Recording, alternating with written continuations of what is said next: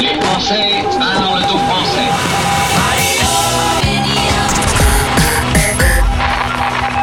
Marjorie va prendre le micro, mais elle a l'habitude de cet exercice. Elle est elle-même animatrice, créatrice de podcasts. Je l'ai rencontrée parce qu'elle a créé Ex-Expat à son retour en France il y a quelques années. On va parler de son parcours. Marjorie, bonjour. Bonjour. Alors, ça fait quoi d'être interviewée? Ça change un peu? C'est vrai, mais euh, j'avoue que j'aime bien ça, justement. Euh, c'est presque de- du repos d'être interviewé, donc euh, c'est cool. Là, c'est moi qui bosse. Alors, en l'occurrence, j'ai quelques infos sur toi. Tu es originaire de Paris. Tu fais des études dans la communication et puis une passion pour le théâtre. Tu vas même faire le fameux cours Florent. Exactement, cours Florent. Et même après, je suis partie un an aux États-Unis, à New York, euh, faire euh, des claquettes, euh, des cours beaucoup plus à l'américaine, euh, Strasberg, etc. Donc oui, c'était une bonne passion étant jeune. Malheureusement, ça ne s'est pas passé exactement comme tu voulais. C'est un métier qui est difficile, un comédien.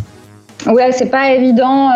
faut être remarqué, faut avoir, faut savoir mettre le pied dans la porte et c'est pas trop trop mon style. En fait, je me suis rendu, rendu compte assez vite, heureusement. Justement, donc en effet, après le cours Florent, tu vas vivre un an à New York. C'est des bons souvenirs, cet euh, éloignement de ta France natale et ce découverte Oui. de- de- du monde un peu paillette? Ouais, bah c'était ma, ma première expatriation, on va dire. J'ai beaucoup, beaucoup voyagé avec mes parents. Euh, j'ai dû faire euh, 20 pays euh, avant 15 ans. Mais euh, le fait de pouvoir euh, se poser quelque part et de découvrir euh, cette première euh, culture, euh, bon, qui était effectivement euh, le rêve américain à l'époque, euh, j'avais vraiment, moi, New York, c'était la ville où je voulais vivre. Euh, bon, après, en vieillissant, je me suis rendu compte que ce serait pas possible. Mais à l'époque, j'avais donc 20 ans et c'était extraordinaire. Et euh, je voulais pas parler français. euh, je voulais que des Américains. Enfin, c'était, j'étais à fond, quoi. Alors, tu te rends compte que comédienne, ça va être un peu trop dur. Tu glisses vers le journalisme en faisant notamment un stage de trois mois chez ABC News. Yes, this Yeah. is ABC News.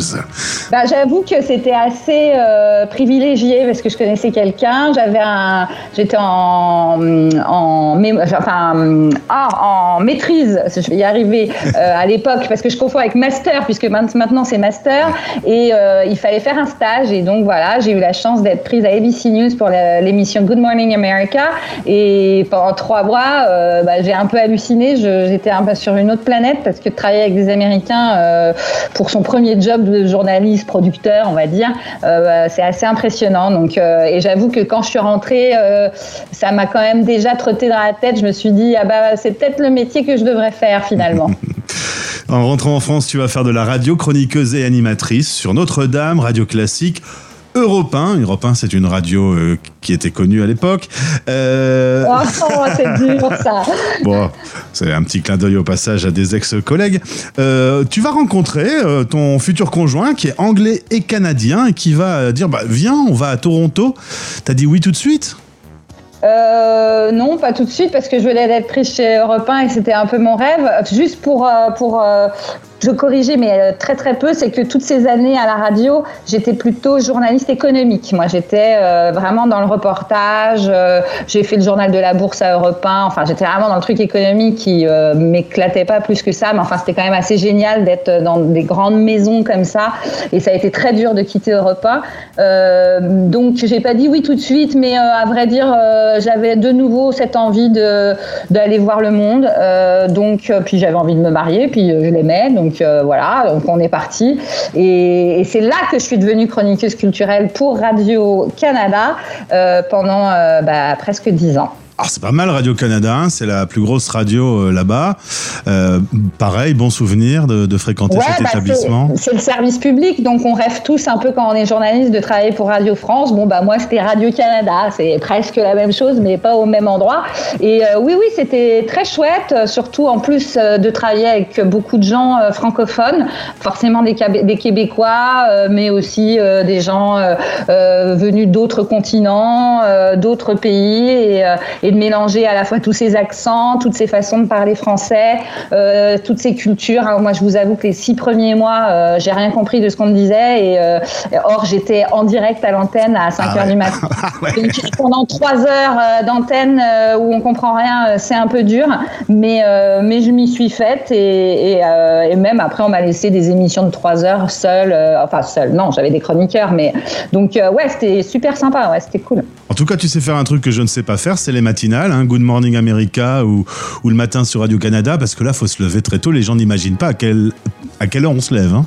Non, bah alors euh, j'ai même fait deux enfants à faire ça et donc euh, même enceinte euh, jusqu'au cou, j'allais, je, me réveillais à 4 heures du matin. Ah bon, en même temps, ce qui était chouette, c'est que j'habitais en face de la radio, donc même quand il fait moins 35 et qu'il y a 3 mètres de neige, je pouvais traverser et même enceinte, je pouvais traverser pour me retrouver dans mon petit cocon radiophonique. Cela dit, en 2015, c'est un retour en France. Et là, tu vas te prendre en pleine tête eh bien, ce que beaucoup d'expats connaissent, la difficulté de revenir au pays. On n'imagine pas que c'est si dur, hein, euh, finalement. Bah non, en fait, ce qui était en plus d'autant plus difficile, c'est que j'avais fait tout pour garder le lien avec la France, puisque je ne rêvais que d'une chose, c'était de rentrer.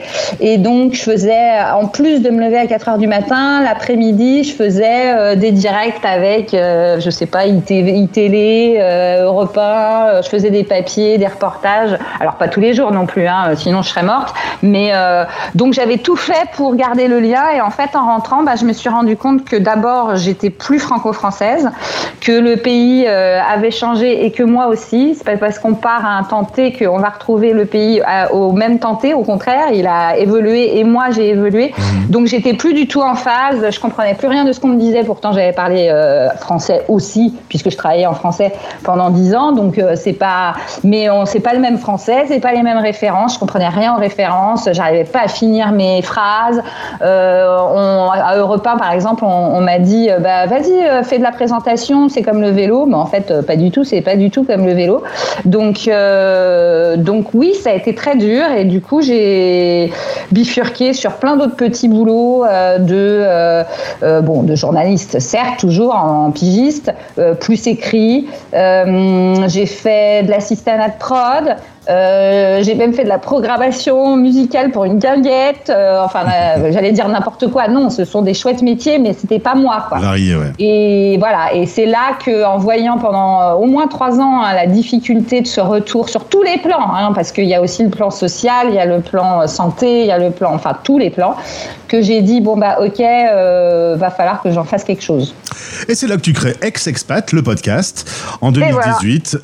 tu as dit le retour, c'est un je vais aider ceux qui rentrent en France euh, en partageant des expériences. 70 épisodes, des rencontres avec des, ex-expats. Euh, et à chaque fois, c'est euh, frisson garanti, des histoires euh, abracadabrantesques, je suppose. Pour pouvoir avoir un logement, il faut avoir une banque. Pour avoir une banque, il faut avoir un logement. Enfin, tu connais tout ça. Tout le monde t'a raconté ça à ton micro. Le, serpent qui se mord la queue. ouais, c'est ça. Alors, je voulais pas que ce soit non plus trop négatif, hein, pour pas que les gens se disent oh là là là là. Mais ce que je voulais bien que les gens comprennent, c'est que finalement, le retour en France, c'est une seconde expatriation. C'est pas parce qu'on rentre chez nous qu'en fait on rentre chez nous. euh, on nous y attend pas déjà, premièrement. On n'est pas du tout le Messie et on on, comme je disais, on ne retrouve pas la même société, donc euh, bah, il faut reconstruire tout, comme, comme quand on est parti. Donc c'est vraiment ça qu'il faut se mettre dans la tête, c'est ah là là, je vais rentrer en France, mais euh, bah, ça va être aussi une aventure pas le prendre comme quelque chose où c'est comme ça, on sait, oh, ça fait depuis que je suis née, je sais la sécu, je sais le permis. Je... Non, en fait, on sait plus rien, plus rien. Donc c'était ça que je voulais faire euh, passer et évidemment j'allais pas passer euh, une demi-heure à discuter toute seule avec moi-même. Euh, bon ça m'intéresse peu donc le but c'était vraiment d'avoir des témoignages positifs, plus négatifs et aussi des experts qui nous expliquent comment faire justement pour la sécu, pour la CAF, pour plein d'autres choses. Et ça c'était vraiment important pour moi de pouvoir partager et de créer une communauté autour de ça. Depuis, tu es devenu chef d'entreprise, tu as créé ta société de podcast qui s'appelle Double Monde. Euh, Ex-expat, c'est un peu mis en pause parce que tu quasiment en France depuis 10 ans, donc maintenant le, le sujet, tu en as fait un peu le tour. et tu es toujours au micro avec ta société néanmoins. Exactement. Euh, on a plusieurs podcasts euh, de marque. Alors ça, euh, des, choses vraiment très différentes. Une, fiction pour les enfants qui s'appelle La vie secrète des vêtements pour Okaidi, par exemple, ou euh, Exutero, qui est très natif, on va dire, parce que sans que la marque se mette en avant, mais c'est quand même pour la massif. Et puis à côté, on a des podcasts de création, si on peut dire. Et donc là, je me suis penchée plus sur des sujets qui sont plus proches de moi aujourd'hui aujourd'hui que l'expatriation. Donc, par exemple, la crise de la quarantaine.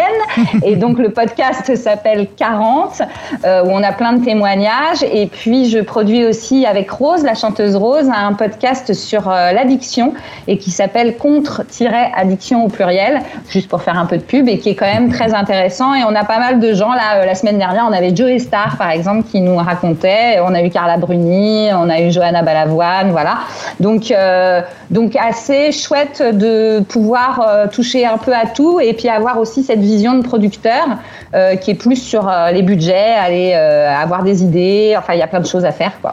Mais Marjorie, après ces expériences d'expat, retour en France, ta vie à Paris, une ville que tu aimes, un business qui se passe bien, je t'ai quand même demandé avant de prendre l'antenne, est-ce que tu pourrais repartir un jour? Tu m'as dit expat un jour, expat toujours. Donc, ça pourrait changer ou au final, t'es bien là? Ben non, mais moi j'adore Paris, je suis bien, mes enfants ont leur vie, j'ai ma vie, tout ça, mais c'est clair, euh, le, le, le fait de visiter, de vivre ailleurs, de rencontrer d'autres cultures, malgré les problèmes écologiques que ça peut engendrer, on le sait tous bien, ben c'est quand même ultra enrichissant pour nous, pour les autres, pour nos enfants. Il faut se rencontrer, il faut se parler, il faut partager parce qu'on apprend tellement de choses. Moi, je je sais pas, mais je, je- à chaque fois que je rencontre quelqu'un de nouveau, souvent la personne est une ancienne ou un ancien expatrié. C'est comme si on se reconnaissait euh, dans la rue tout à l'heure. D'ailleurs, on, Mhm. Voilà, tout à l'heure, on s'est dit, ben, on se reconnaît entre gens de la, radio. Alors, je sais que le communautarisme, c'est pas bon, mais par contre, d'être en communauté, de partager des choses, ça, je trouve ça extraordinaire et c'est ça qui, me donnerait, oui, envie de partir ailleurs, pourquoi pas. En tout cas, Marjorie, je t'invite, même si tu n'es plus expat, à écouter la radio des Français dans le monde. Ah, bah, Et- bien sûr. Et tu auras droit à tous ces, toutes ces histoires, tous ces parcours un peu extraordinaires et aux désagréments qu'il peut y avoir aussi de temps en temps, notamment ce Ah, bah retour oui. en France. On peut toujours les écouter, ces épisodes. Oh, mais bien sûr, Ex-Expat, euh, on peut toujours l'écouter. C'est sur toutes les plateformes euh, de podcast. Et, euh, et bon, là, euh, à vrai dire, à parler avec toi, je me dis si- que je vais peut-être m'y remettre. Eh bien, écoute, je t'y invite et, et pourquoi pas sur notre antenne d'ailleurs, au passage. Ok, pas de problème. Super. Tu sais que l'animateur du, top 10 qui fait le classement du week-end est un expat à Londres et, euh, on a commencé à se connaître. Je l'ai interviewé sur cette antenne et aujourd'hui il anime l'émission tous les week-ends. Donc, euh, Eh ben, écoute, euh, si je trouve euh, quelques moments, euh, je serais ravie de participer. C'est très sympa. Je trouve que c'est une super idée. Et je vais te dire un truc même, ça me manquait quand j'étais en expatriation parce que d'abord, Internet était certes développé, mais pas autant qu'aujourd'hui. Et ce besoin de se, ra- se raccrocher encore une fois à notre communauté, mais aussi à notre pays et à notre langue, bah, c'est hyper important. chers auditeurs, vous venez peut-être d'entendre le début d'une belle histoire entre Marjorie et, Gauthier. Ah. Ils sont dingues ces gens de radio. Merci beaucoup en tout cas d'avoir accepté euh, notre invitation. Je te souhaite le meilleur et donc au plaisir de te retrouver. Merci Gauthier, à bientôt. Vous écoutez Les Français parlent au français.